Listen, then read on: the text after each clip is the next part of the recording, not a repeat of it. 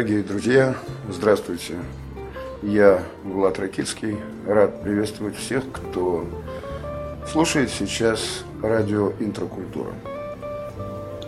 Наша компания продолжает знакомиться со своими слушателями. И сегодня вашему вниманию будет представлено еще одно из направлений нашей стартовой сетки вещания. На мой взгляд, это уникальный проект. Называется он «Фонетика» или «Музыка, слетевшая с катушек».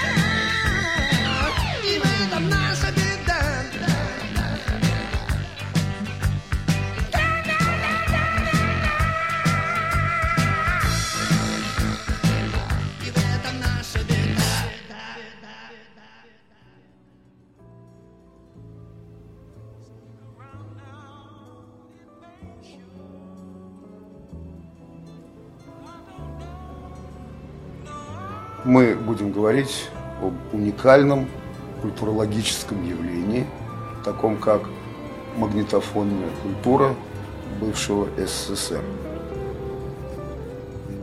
Прежде чем я представлю вам своего соавтора, я хочу рассказать вам одну историю.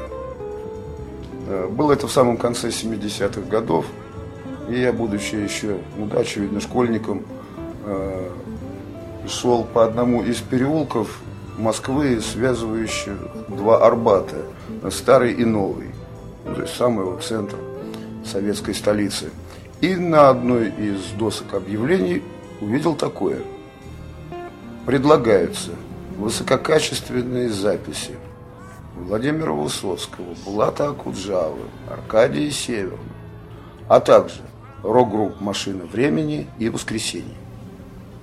То есть на тот момент было уже очевидно, что ну, по крайней мере, в, в крупных э, городах Советского Союза была развита, существовала, как-то самореализовывалась, была самодостаточной, уникальная продюсерская субкультура.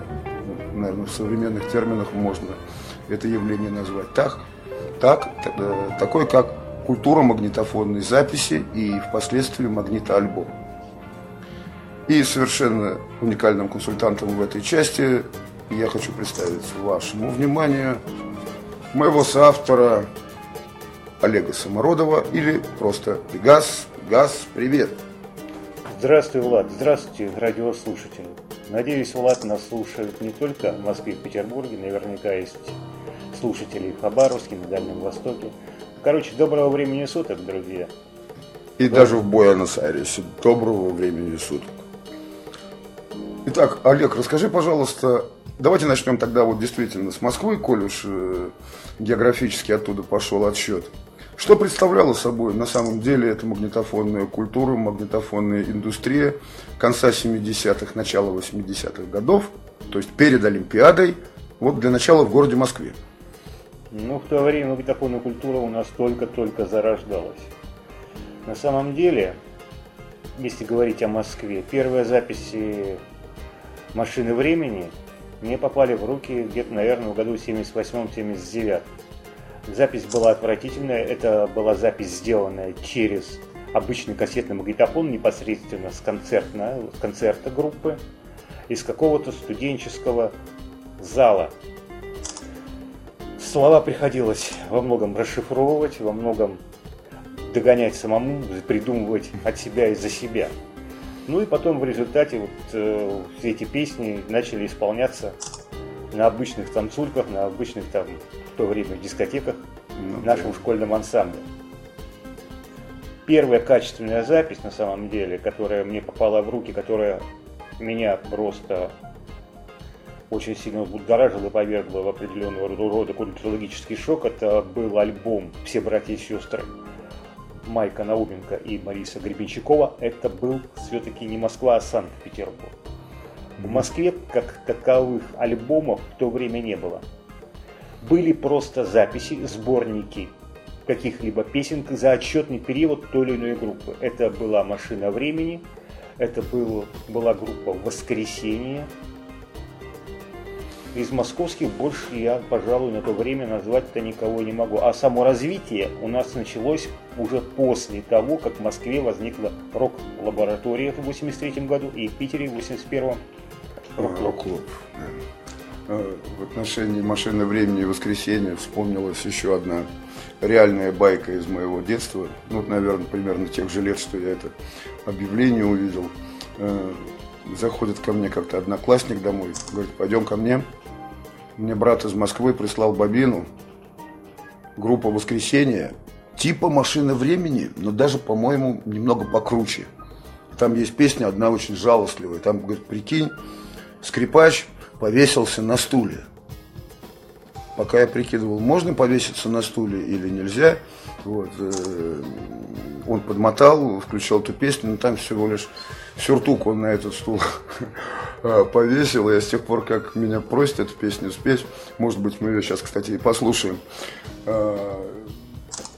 А, первая фраза «повесил». И вот я вспоминаю вот эту расхлябанную фонетику записи тех лет, этот безумный ревер какой-то, вот, что действительно иногда было даже в сравнительно неплохих записей, в записях уловить э, смысл текста. Да, едва ли не приходилось дописывать, по-моему, подобные случаи тоже были. То есть фонетика похрамывала тогда. Итак, советская дискография, город Ленинград, рок-клуб, группы аквариум и зоопарк. Вот с этого момента, пожалуйста, поподробнее. Ну, в 79 году рок-клуба еще не было, как такового. Угу. Но, в принципе, сама по себе кассета, которая попала мне в руки, имела очень интересный вид. Это была катушка на 270 метров, аккуратно оформленная под настоящий виниловый диск, с фотографиями с обоих сторон, с записью песен, с исполнителями, с, названиями песен, с испол... названиями, фамилиями исполнителей, музыкантами и все-все-все-все такое. Это было уже нечто. Качество было не очень, но По крайней мере, это можно было слушать. Например, качественный альбом «Воскресенье», ну не, ну, не знаю, можно ли это назвать будет альбомом, 79 попал, попал мне в руки все-таки по качественному варианту, где-то, наверное, уже после Олимпийских игр, где-то в году 81-м, да, да, да, перед да. самой армией. Это был уже качественный звук. То, что я слышал в 79-м, это небо и земля. Но в 81 году, да, уже качество было на высоте. Вдобавок, надо припомнить, что прошел в 80-м же первый всесоюзный рок-фестиваль Тбилиси 80. 80. После этого на группы стали появляться у нас на пластиночках, на миньончиках. В частности, и, и на больших сборниках тоже. На большой такие. сборнике, да. В частности, группа «Машина времени» попала в сборник с Новым с годом. Новым годом, да. С песней «Снег». Угу. Шикарно, шикарная баллада. Это считалось такая. высшим пилотажем. Еще бы, еще бы. В то время. Так а вот, кстати, там, любопытно, да. прежде чем попасть на виниловую пластинку, то есть э, на ферму «Мелодия» была предоставлена вот эта как бы полукустарная запись, с которой делали э, этот трек, или они записывались еще раз? Я думаю, что там была профессиональная запись. Угу. Это был не потому, что... Ну, в принципе, они тогда уже были артистами Москонцерта, по-моему, к тому времени. В 79-80 году, в 81-м, 82-м, нет, не знаю. Они, по-моему, в Москонцерта вошли где-то в году 83-м. 82-83 год стали вот. Я просто, нет, я просто вспомнил. Я сейчас не помню. Я вспомнил советское радио «Маяк» на английском языке. И вот в предолимпийские дни я слушал «Солнечный остров». Это так экзотически был голос диктора по-английски, там The Time Machine Band и так далее. Ага.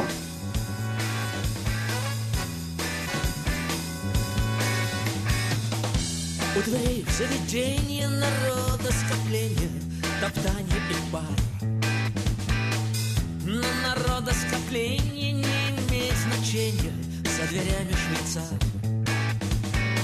Неприступен и важен Стоит он на страже боевым кораблем.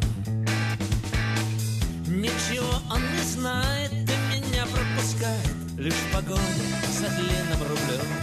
И в его поведении говорит снисхождение. А я сегодня сажусь в уголок И сижу словно в ложе И очень похоже, что сейчас будет третий звонок И мое отчуждение назовем наблюдением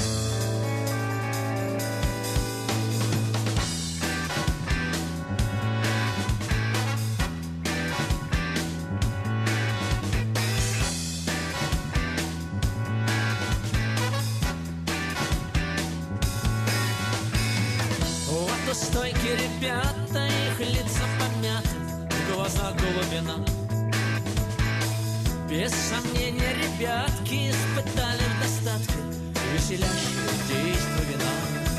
И их поведение назовем опьянение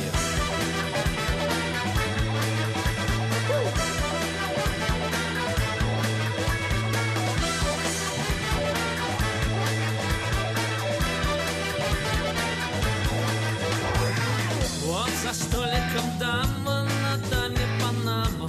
Под ней томный взгляд. На Панаму упрямо и клюет на Панаму. Уже двадцать восьмой кандидат. Ее состояние назовем ожидание Вот товарищ с востока танцует жестоко. Чему пара нужна. Только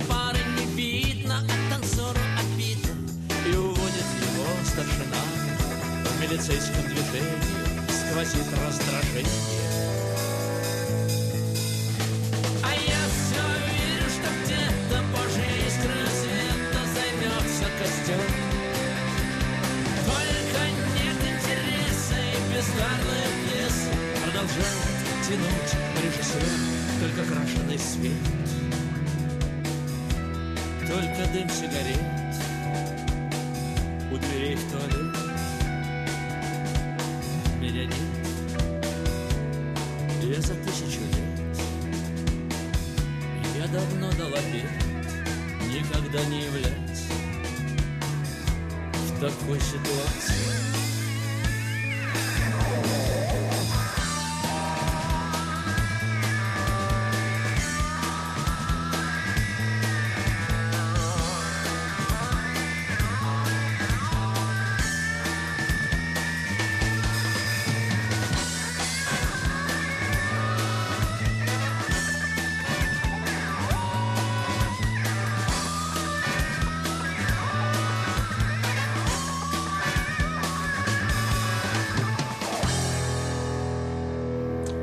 Можно ли считать, э, я слышал просто такую версию, хотелось бы, чтобы ты ее прокомментировал, а, все-таки первым опытом дискографии аквариума альбом с той стороны зеркального стекла, совершенно непревзойденный с моей точки зрения вот, по э, поэтическом отношении работы.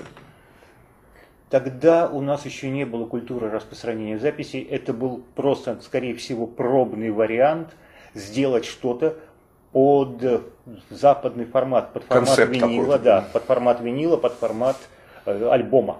Угу. Он не имел широкого распространения совершенно. Потом он уже был перезаписан, оцифрован и получил хождение, но, скажем так, Я помню, на уровень стул, 80 стул скрипит. Там, на, на уровне 83 года, когда я до него добрался, слушать это было невозможно. По сравнению с записями Андрея Торопил, такие как Ну да, уже «Синий альбом», «Треугольник». Радио Африка. Акустика двухтомник вот это. двух- Кстати, с акустика, перепетыми песнями вот. да. из Это было, конечно, очень и очень плохо. Вот. Ну и хорошо, возьмем тогда вот как бы золотой э, век, э, золотой вот это три года я все-таки кладу на это э, эру аквариума, то есть это альбом Радио Африка, День серебра и Дети декабря. То есть как бы вот триумф э, записи Андрея Тропила. На чем они тогда работали? Потому что саунд, в общем-то, более чем приличный там был. Можно сказать, фирменный даже. Магнитофон и тембр, магнитофон и СТМ. В принципе, 38 скорость. 38 сантиметров в секунду и в одну сторону запись. Да, вот запись в одну сторону многодорожечная, что позволяло делать наложение. Потом это все торопило, сводилось. Но все-таки триумф, я считаю, не 83-86, а вот именно прорыв 81-84 год. Мгм. Вот этот двухтомник, акустика, том первый, второй, вот это совершенно, там э, уже очень приличный звук К тому был. же, к тому А же. в, каких, в каком из этих годов Курехин появился? Он тоже был где-то уже восемь- на треугольнике. А, это какой год? Альбом «Треугольник» 81 81 Мгм. Альбом «Треугольник» 81 год. Кроме этого, в 82 году «Пикник», первый О. альбом «Дым», прорыв мощнейший. Да, там уже звук был абсолютно серьезный. 84 запись Алисы «Энергия». Потом дальше э, группа «Секрет», которая опять же стала ну, лауреатом Петербургского рок-клуба на одном из фестивалей 85 года. Группа «Тамбурин». Ну, Все группы, которые получали лауреатов на Питерском рок-фестивале от рок-клуба, они все как бы выпускали по альбому Тропила, так или иначе. Понятно. Понятно. Окей.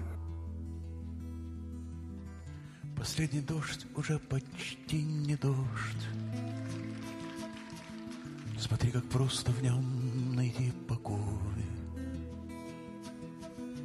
Если верить в то, что завтра будет новый день, тогда совсем легко.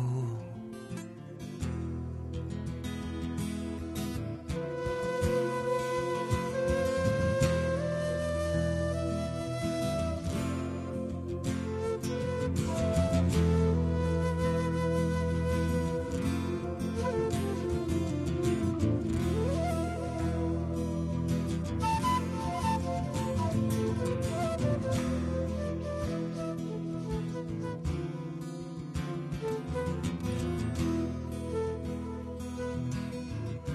Ах, только бы не кончалась эта ночь. Мне кажется, мой дом уже не дом. Смотри, как им легко, они играют в жизнь свою на стенке за стеклом.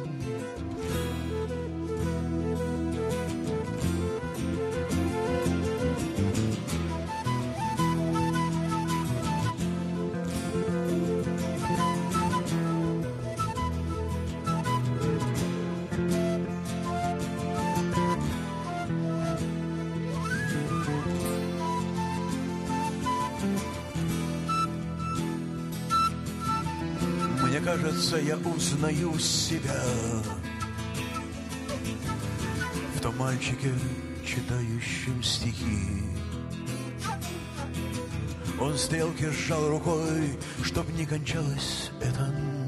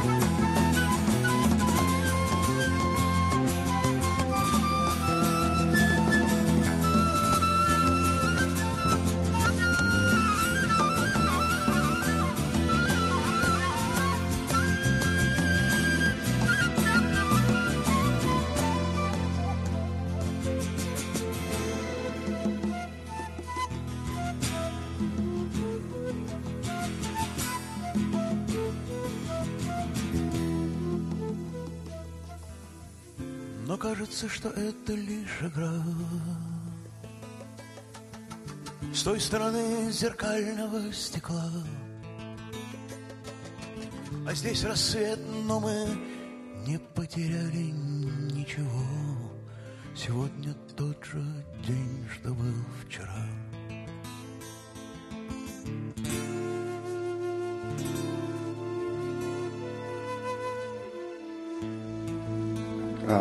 хотелось бы, чтобы ты сказал э, несколько слов, если сейчас вернуться опять же в исходную точку и географическом и во временном отношении. Несколько слов об альбоме «Воскресенье» 1979 года, где в равных позициях выступили, что совершенно уникально, как впоследствии оказалось, и Константин Никольский, и Алексей Романов. Как с твоей точки зрения вот был достигнут этот э, чудесный баланс? Потому что в этом смысле альбом непревзойденный, ни до, ни после. Они друг друга дополняли очень и очень хорошо. Никольский более лиричен, Романов более экспрессивен, более нервен, более дерганный. Но песни череду, чередовались между собой и были состыкованы таким образом, что весь альбом слушался, слушался на одном дыхании. абсолютно на одном дыхании, да. Для меня вначале было откровением насчет двух авторов, и когда человек удивился, пожал плечами, говорит, ну их просто, просто сразу понять, где Никольский, где Романов. Мне потребовался, ну, наверное, год-полтора на то, чтобы вот, как бы вкурить эту тему и э, научить, научиться их различать.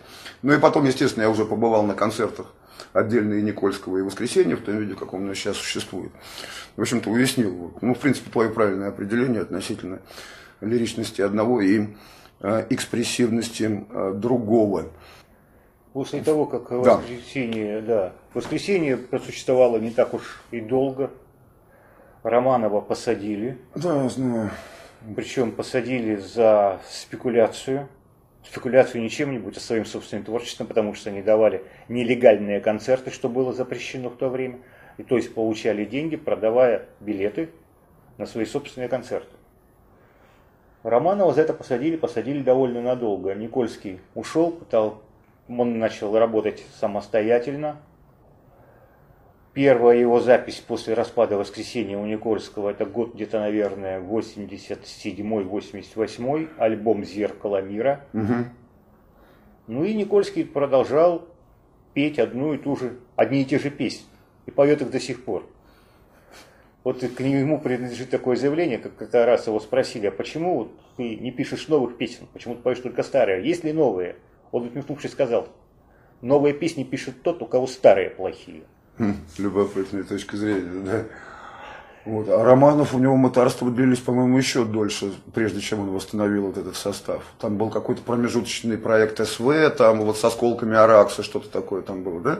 Да, был, был такой период, ну, по крайней мере, появилась СВ, впервые я их увидел по телевизору, уже тогда была перестройка в полный рост, именно группа СВ, они выступили с песней «Сделай свое дело». Да, да, да, шикарная тема совершенно. «Делай свое дело», выпустили магнитоальбом, Ага.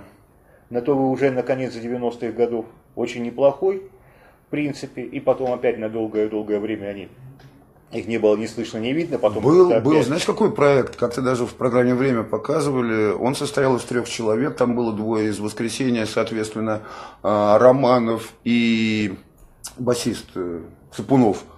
А на барабанах был сын Кобзона. Не видел такого трио? Нет, Вот. я такого шоу не видел. Вот, мне Не начальник, слышал начальник Камчатки, он, кстати, тебе привет передавал сегодня. Вот, он мне рассказал про то, что как бы знает за эту тему, то есть э, относительно этого любопытного периода воскресенья. Ну что же, оставим тогда в покое Белокаменную, переместимся вот сюда поближе к брегам э, Невы. Какой самый удачный с твоей точки зрения и звукорежиссуры, и содержания, и общественного резонанса, ну и так далее. Из магнитоальбомов, любой из групп, которые были созданы вот здесь, ну, под эгидой Андрея Тропила, вот, в его звуковой школе. Говорить о Питере, ты говоришь только о Питере, да, но могу сразу сказать, что таких альбомов довольно много, потому что группы играли исключительно в своем собственном саунде, в своем собственном звуке. Они не были похожи друг на друга. Ну как можно сравнить, допустим, пикник э, с аквариумом? Это две совершенно разные ипостаси.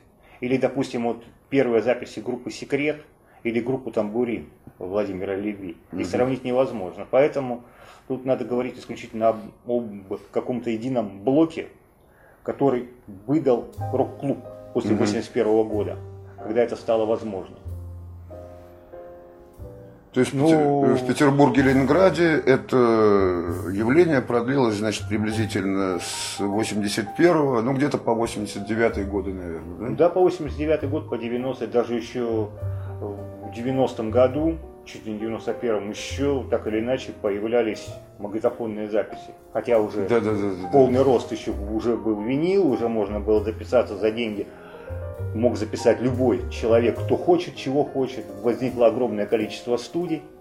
Вот так вот, в частности, Стаснамин свою собственную студию сделал. Уже когда винил уходил в сторону, прошлое вообще в никуда, Стаснамин вдруг ни с того ни с сего открыл свой собственный небольшой винил. Свою собственную предприятие контору было, радиостанция, да. Просуществовала недолго, не- недолго, недолго. Хорошее качество было у его дисков, кстати. Он прогорел Очень довольно прилично. серьезно. да, да, Ну и прогорел. бизнесмен. Вот. Но старался, старался. Он, говорят, не, не важнецкий бизнесмен. Но он много винилов выпустил. Тогда вот он вы- вы- выпустил группу «Нюанс», выпустил, Да. на его конторе выходила «Калинов мост». «Калинов мост» на его, на его лейбле Шикарный выходил. альбом вот этот «Выворотень». Я вот не помню, на его ли лейбле выходил аукцион или нет. Вот Честно сказать не могу. Тоже не могу сказать, припомню. не могу. Ну, ладно, это, это уже пошел винил. Музыка с катушек попадала в советский кинематограф. Вот можно каких-нибудь парочку интересных примеров на этот Я счет? вот вер- вер- вернусь к предыдущему вопросу и сказал, но все-таки это уже был винил. Не забываем о том, что на виниле выходили те магниты-альбомы, которые были записаны пятью-шестью годами А, раньше. ну, кстати, да, да. Их пытались сохранить и донести, в принципе. Потом уже, уже вот в наше время, не так давно, кстати, вот только уже в 2000-х годах, когда появилась определенного рода технология оцифровки, старые магнитофонные альбомы стали оцифровывать, как-то чистить. Даже есть товарищи, которые их записывают на компакт-диски, выпуская под видом компакт-дисков, хотя официально их не существует до сих пор. Вот в частности, это группа Дилижанс, например, которая вот имеет в своем портфолио всего два альбома. Они были Да-да-да. оцифрованы, вышли на компактах. Их можно было, эти компакты можно получить только, если ты напишешь в эту контору, и они тебе вышлют эти диски наложенным платежом. Это магнитофонная оцифрованная запись. Кстати, благодарю тебя за то, что ты выкладываешь систематически на страницах группы совершенно уникальные эти э, подборки с катушек. Так вот, все-таки музыка с катушек, которая попала на ленту киносъемки, вот что интересно. В 70-е годы вариантов я практически не знаю. Ну, могу сказать, что, а, во-первых, фильм Афоня Вот. «Машина времени». До этого, до этого, как мне удалось выяснить, вот долго интересовался, кто же это у нас пел. В мультфильме «Ну, погоди». У папа была собака, Ну, помню. Он да. ее любил. Да, да. Оказалось, что это была группа «Оловянные солдатики» из города Ярославль. Ага. Запись где-то, наверное, середины 70-х годов. Вообще. А, Ну- а ты песни-то их слышал? Ну, в смысле, кроме собаки? Да, у них в то время было много хитов, но я тогда еще не знал, что это их песни, в частности, там водопроводная, это водосточная труба хит. Я надеюсь, его скоро выложу в интернете Давай, давай, полностью давай, весь давай. этот альбом. Но это тоже назвать альбомом нельзя, это просто как бы сборник песен за отчетный период. Мгм. А вот именно если говорить о культуре магнитофонных альбомов, о дискографиях, начало все-таки было положено в Питере. Мгм. В Москве эту тему перехватили такие группы, как «Центр» и группа «ДК» с Жарикова. Ну, ДК штамповала очень много разных альбомов, они в год делали штуки по три, по четыре, если не больше. Плодовитые К концу ребята. 80-х их скопилось там около 20, в принципе. Сейчас, опять же, они все оцифрованы, даже вышли на компактах. Но опять же так, не купишь. Ну ладно, раз уж мы э, обратно в той столице оказались, вот, собственно, одним из прецедентов, которые вызвали мой э, серьезный интерес к твоим таким вот глубоким познаниям, тем более они у тебя так подлежат очень такому симпатичному э, неспешному пересказу. А, мне вспомнился один вот как бы недоальбом, даже как это называется, миньон, да, вот это маленький долгоиграющий диск э, фирмы Мелодия, на который... карнавал. Да, соверш- совершенно верно. Я говорю о карнавале. Там было три песни, как сейчас помню, внезапный, внезапный тупик, пустое слово и я знаю теперь. И вот я от тебя узнал, что это был совершенно полноценный альбом, который бы тянул на обычный долгоиграющий LP. Вот э, расскажи про эту работу, потому что ну там Э, техника, что игры. Что да, что исполнение, это просто уже Раб- хай. Работа уникальнейшая. Как она попала на миньон, я до сих пор не знаю, это для меня темный лес. Но, так или иначе, существуют две версии этого альбома. Две версии. Причем, надо сказать, что принимали участие и Кузьмин, и Барыкин одновременно, Да, которые да, да, потом да. распались. Барыкин так и остался с карнавалом, а Кузьмин создал свою собственную группу «Динамика», пошел совсем в другом направлении. Вообще. Но начальный период был неплох. Первый альбом был ну, минут, наверное, на 28-30 Ага. совместный. И считается, считается, что это даже альбомом-то назвать нельзя. Это типа как подается как репетиционная запись. А то, что они называют альбомом, куда были включены эти песни, и они добавили это ровно до 45 минут, назывался у них «Супермен» Ага. 81 года. Они так и идут. Внезапный тупик, 81 год, на 28 минут. Демо с пометочкой. И «Супермен», Мгм. как полноценный альбом. То есть, а Супермен, он включает эти же песни, Эти плюс же еще песни, несколько плюс треков. еще несколько хитов. Слезы Понятно. льет лед, туда включено мячик, что-то там еще. Надо будет И посмотреть. во всех этих треках совместно работают и Да, и Кузьмин, и и Барыкин. Слушай, надо найти. Есть у тебя? Да, есть. Вот так, вот так. Заглядывайте, друзья, к нам почаще на страничку. У нас еще не то найдется.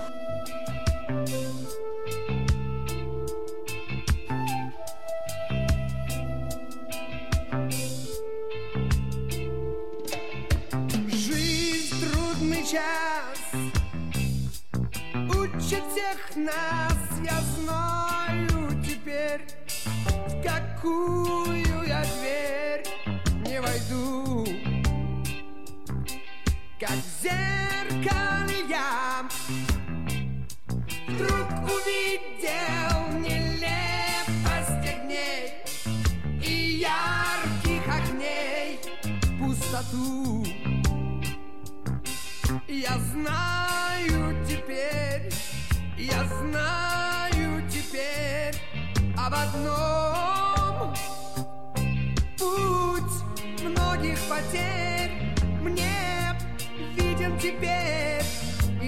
и знаком Раньше случалось мне казалось, что кончился свет, что выхода из свет больше нет, больше нет.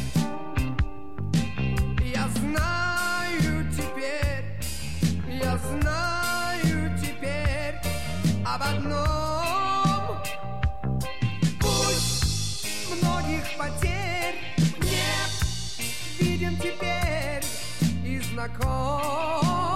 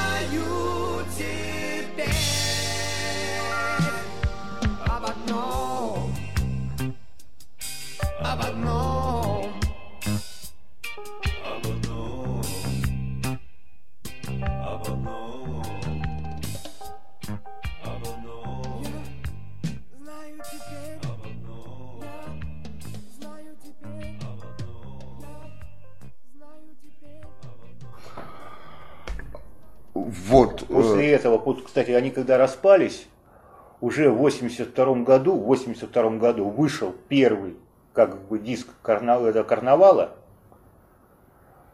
Там с песнями уже никогда не видел такого чудо-остров, чудо-остров, да? Потом угу. там, ну это карнавал. Угу, да, и да. отдельно вышел динамик. Но динамик вышел не студийный, динамик вышел концертные варианты, их было очень много концерты в Москве, концерты где-то в Нижнем Новгороде, ну, концерты где-то в Поволжье, в Саратове. Они все повторяли друг друга, но их было очень много, то есть были концертные записи. Честно говоря, нормальной студийной записи динамика полноценного, вот именно студийной, я вроде, не слышал. Нету, да. Я да. не слышал. Может быть, она и существует где-то, но как альбом она оформлена не была. Это были исключительно э, записи с концертного зала. Так делали, поступали. Ну, интересный тоже момент по поводу записи из концертного зала.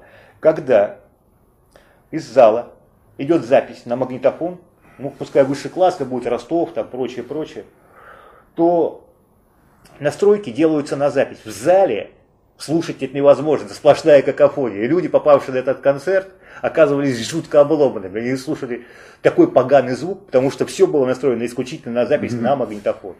Тут либо так, либо ты либо в зале хорошо, либо на магнитофоне хорошо.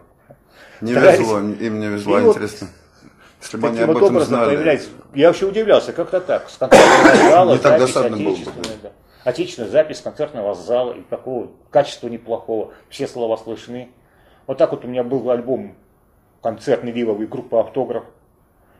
Был ливовый, очень даже хороший вот альбом, говорю, вот, группа «Динамик», был группа телефон и Валерий Щуткин, который mm-hmm. потом попал в Браво. Ну, Тоже да. концертный вариант. Москва.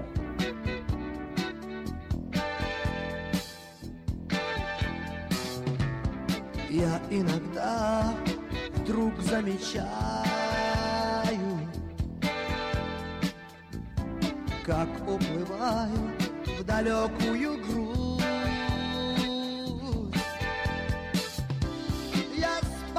ложу подлив себе крепкого чаю Уныло курю и вспоминаю о том, что забыть не боюсь Нас свел только случай, но ты не случайно. Узнал ли я счастье, судить не беру Ты смотришь в окно с улыбкой нежно-печальной Неистово дождь барабанит по стеклам весь день, ну и пусть какой прекрасный ливень, летний ливень, смятение прохожих и тучи зонтов. Быть может, мы могли бы быть счастливее, но в чем наше счастье?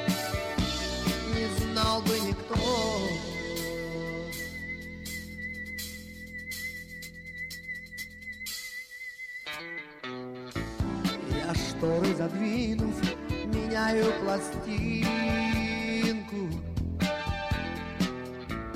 Любимые песни звучат для двоих. Зачем же мы с грусти невольно сдуваем пылинку И мнем свое счастье, и словно искренний стих какой прекрасный ливень, летний ливень, смятение прохожих и тучи зонтов. Быть может, мы могли бы быть счастливее, но в чем наше счастье? Не знал бы никто.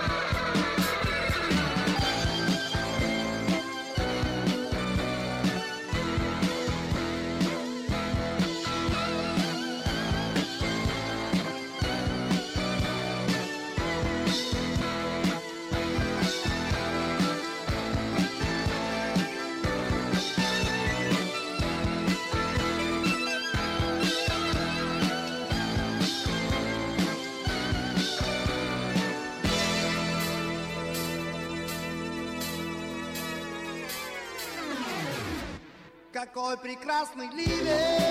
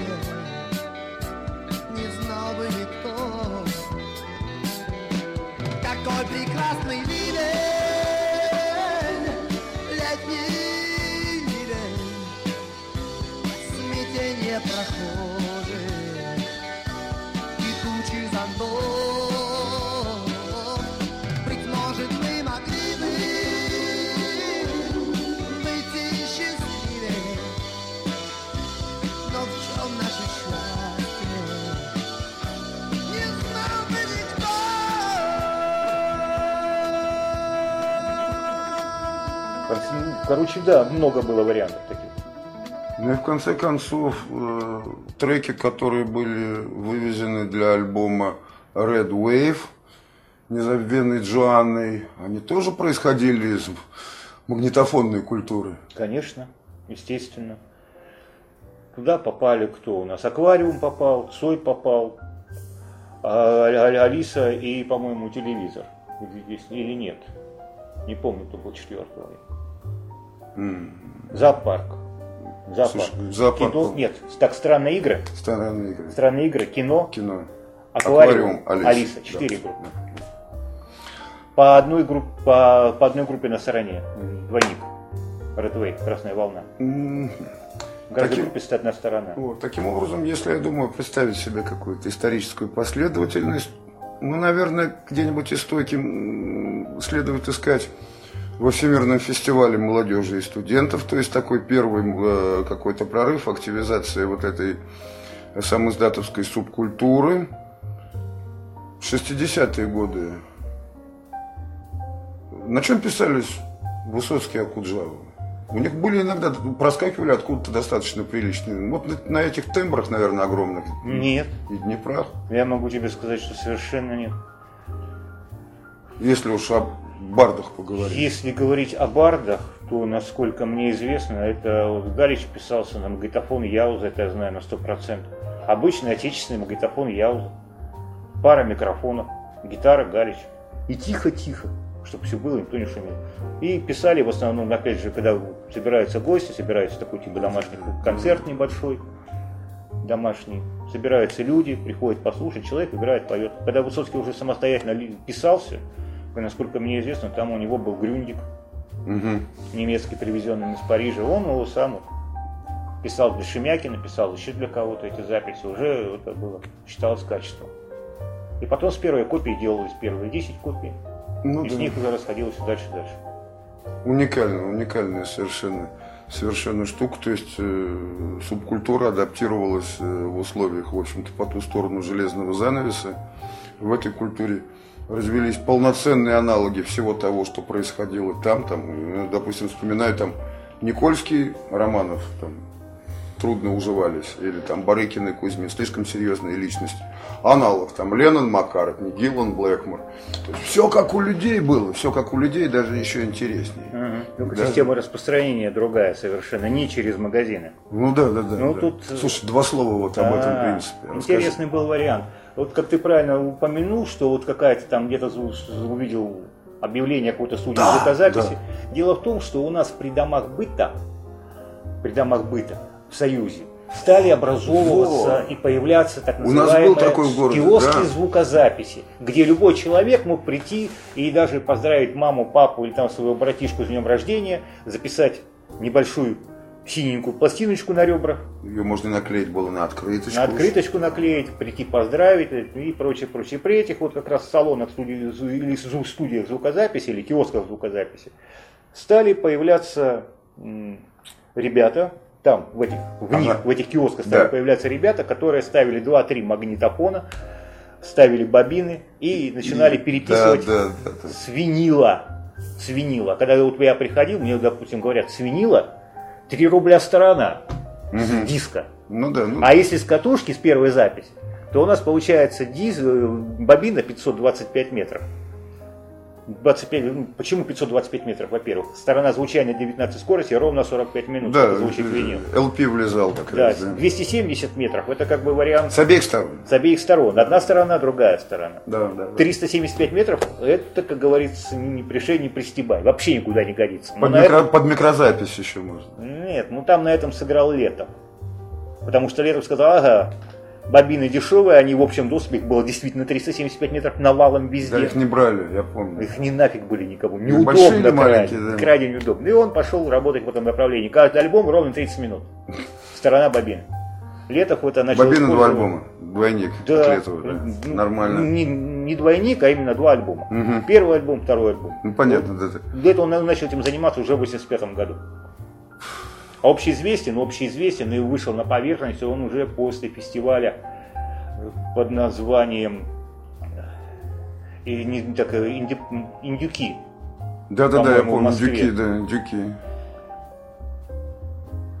Тут на Индюках он вышел, я уж не помню. Первый рок-фестиваль был у нас э, в 87 году в Подольске, где собрали группы со всего Союза от Владивостока до Таллина. Даже присутствовала из Таллина группа ЙМКЕ. Тогда и Владивостока, по-моему, да, нет, из Владика тогда никто не приехал на Подольск. Были из Новосибирска ребята, группа «Бомж».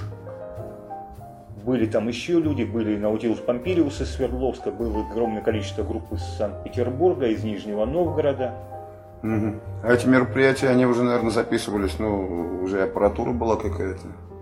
Записи из Подольска вроде быть были, но я, лично говоря, не слышал. Мне в руки эти Не не, попадали было. с концертного дела. Там было не до Кстати. записи. Это был вообще, это считается, вот Подольский рок-фестиваль, это первый всесоюзный рок-фестиваль после Тбилиси-80. Но если Тбилиси-80 был официальный, то туда собрались неофициальные группы, так называемые самодеятельные. Есть еще одна причина таких серьезных задержек и вообще отсутствия реальной дискографии. Я как-то давно это было, брал интервью вот, тоже в прямом эфире у Володи Рикшана. И он мне подарил диск. И там очень странно, значит, написано Владимир Рикшан и группа Санкт-Петербург. Вот. Название альбома там какое-то, значит, и в скобочках даты 1976-2001. Я говорю, Вовик, а ты что, за все это время только один альбом выпустил? Ну, так, говорит, да. Я рассказал слушателям о том, почему вся предыдущая дискография была концертной. Потому что утром встаешь, башка пополам, похмелился, мало-мальски пришел в себя, дождался вечера, отыграл концерт, упал. Вот, то есть до студийной работы какое-то дело не доходило. И пока он не выходился в клинике у отца Мартина, э, у него не было серьезной дискографии. И вот маломальский реальный альбом они сделали спокойным дюшей. Кстати, вот буквально на днях был день его поминовения. Не только поэтому, потому что записаться было довольно проблематично Ну, качественно. Старейший до рок-клубовской группы. Я думал, если бы Рикшан захотел, он бы записался. Не знаю, не знаю. Дуроклубовские группы, такие как, допустим, Савояра, и то у них ходили... Ой, в я был на их основном- концерте раз, да. У них в нас основном там ходили именно концертные записи. Вот э, у меня был двойник. Да, и была дискография с воярами вот в этих самых э, при домах быта. Да, там Да-да-да, 82 были, были. 79 Ага. что-то там еще. Это все были концертные записи, ливовые. Так же, как группа «Россияне». Э, На, на период э, возникновения рок-клуба одна была из, одна из самых популярных в Питере. «Россияне». Мгм. и Георгий Ордановский, Жора Ордановский, который неизвестно куда пропал, неизвестно как пропал. Хорошо, если подытожить, вот, э, как помнишь у Экклезиаста, чего нет, того нельзя считать. Вот.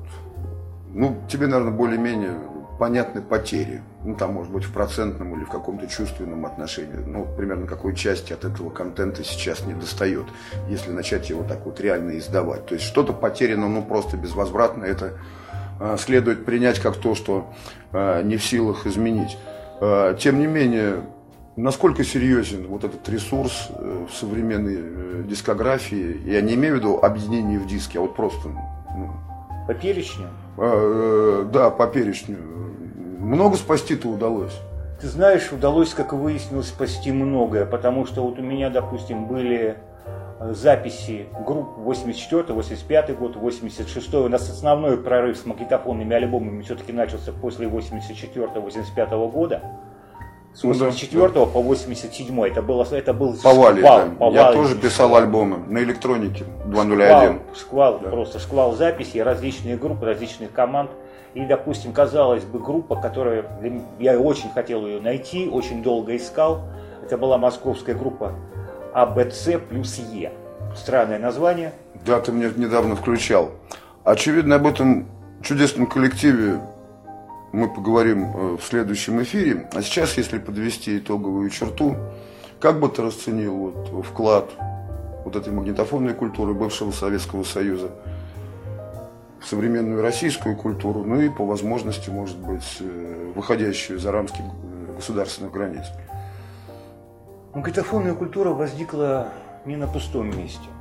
Уже где-то, наверное, на уровне 79-80 года в России была создана некая нонконформистская среда, которая шла параллельно официальному потоку музыки, литературе, театру.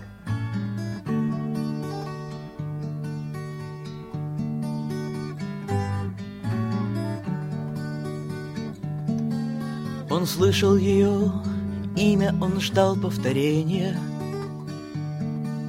Он бросил в огонь все, чего было не жаль. Он смотрел на следы ее, жаждал воды ее, шел далеко, в свете звезды ее, в пальцах его снег превращался в сталь.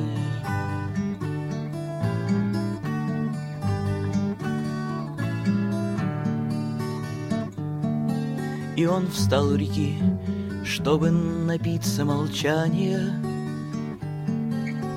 Смыть себя все и снова остаться живым,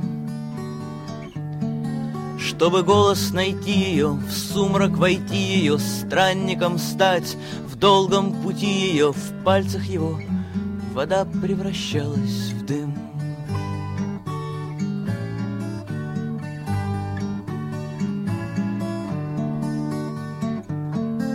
И когда его день кончился молча и странно, И кони его впервые остались легки, То пламя свечей ее, кольца ключей ее, Нежной, как ночь, мрамор плечей ее Молча легли в камень его руки.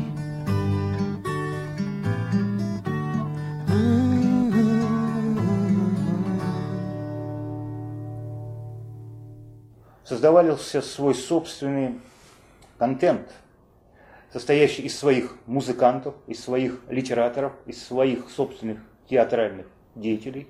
Но это шло параллельно, не пересекаясь по слоям. Это не, нельзя было увидеть на большой эстраде, это нельзя было посмотреть по телевизору, это нельзя было услышать по радио. Только в конце 70-х годов что-то где-то маленькими вкраплениями что-то стало появляться. Вот смотри, вот 79-й год, казалось бы, да, 80-е уже Олимпийские игры, и вдруг выходит винил «Машины времени» в 84 году.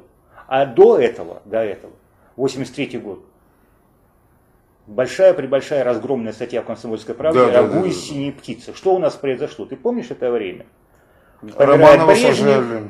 крякнул Брежнев, крякнул Андропов. После Андропова пришел Константин Черненко. Чехотошный Черненко, который просуществовал 8 месяцев, всего-навсего. При Черненко как раз у нас выходит список запрете более чем 120 западной группы, более чем 200 отечественных. По альбомам, по названиям, куда попали. Реформа образования, я помню. Да, он уже был министром, министром образования и культуры, что-то такое. Или просвещения, Или, или просвещения, я очень не помню, кем он был. Но факт то, что он пробыл всего-навсего вот Я 8 помню, месяцев помню. при власти. Самое забавное, что тогда я уехал в командировку на БАМ в 84-м. Когда я вернулся, оказывается, у меня домой приходили менты, Ага. и у меня большое количество бобин, которые были дома, просто они размагнитили. И хорошо, что еще не припаяли срок за распространение антисоветской пропаганды. Потому что первые видики, которые у нас появлялись на греческую Спасскую, ну, были определенные люди, которые имели видеомагнитофоны, которые стоили чуть ли не как машина. Ну да. И за фильм «Греческая смоковница» могли совершенно спокойно посадить, как за порнографию. Но также у нас получилось с бобинами, но это существовало недолго. Было какое-то небольшое затишье, и потом вот это вот, когда пришел к власти Горбачев, тут пошел уже прорыв. Вау. Ага. А до этого это были единичные случаи все-таки. Мгм. И в сравнительно скором времени музыка, записанная на катушках, стала, ну, может быть, с незначительной обработкой уже попадать на винил. Опять же, опять же, все же не просто так. Нонконформистская среда, которая параллельно, это ребята, которым в возрасте от 20 до 28 лет. И вот время меняется. Старики уходят, приходят новое поколение, наше поколение, которое слушало это, это, это, это, это. И это становится уже востребованным массово. Это уже становится доступным угу. для всех. И каждый может выбрать, что ему слушать, чего не слушать. Запретов нет. Да, но эта доступность возникла уже после того, как эта культура устоялась вот именно в самоиздатовском нонконформистском формате. Конечно. То есть потому что там к 85-86 годах, то есть когда еще о перестройке, о ее масштабах никто не мог помышлять, магнитная культура стояла уже очень хорошо. Уже очень хорошо. И я помню, уже пошли в моду вот эти компакт-кассеты, ну, с четвертой скоростью, и уже на них были достаточно качественные копии. Иными словами, э, то культурологическое явление, которое сегодня обсуждалось, э, безусловно, заняло достойное место, может быть, не очень заметное по отношению к другим жанрам и их проявлениям, как в отечественной, так, очевидно, и в мировой культуре, потому что мы отследили Э, параллельно очень много важных э, политических событий э, того времени. То есть это и Олимпийские игры, и вот эта частая смена кремлевских руководителей, и начало перестройки, и, в общем-то, активизация каких-то других социальных реформ. Реформ, революции, тут уже немножко другие вопросы. Иными словами, музыка, слетевшая с катушек, стала абсолютно фонетичным явлением – и заняло свое место как в отечественной, так, очевидно, и в общемировой культуре. В следующий раз поговорим про А, Б, С и начнем постигать этот чудесный букварь российского советского магнитного андеграунда. С вами были Влад Ракитский и Олег Самородов, он же Пегас, и режиссер звукозаписи Алексей Черников. Прощаемся с вами, услышимся, всего доброго. До свидания.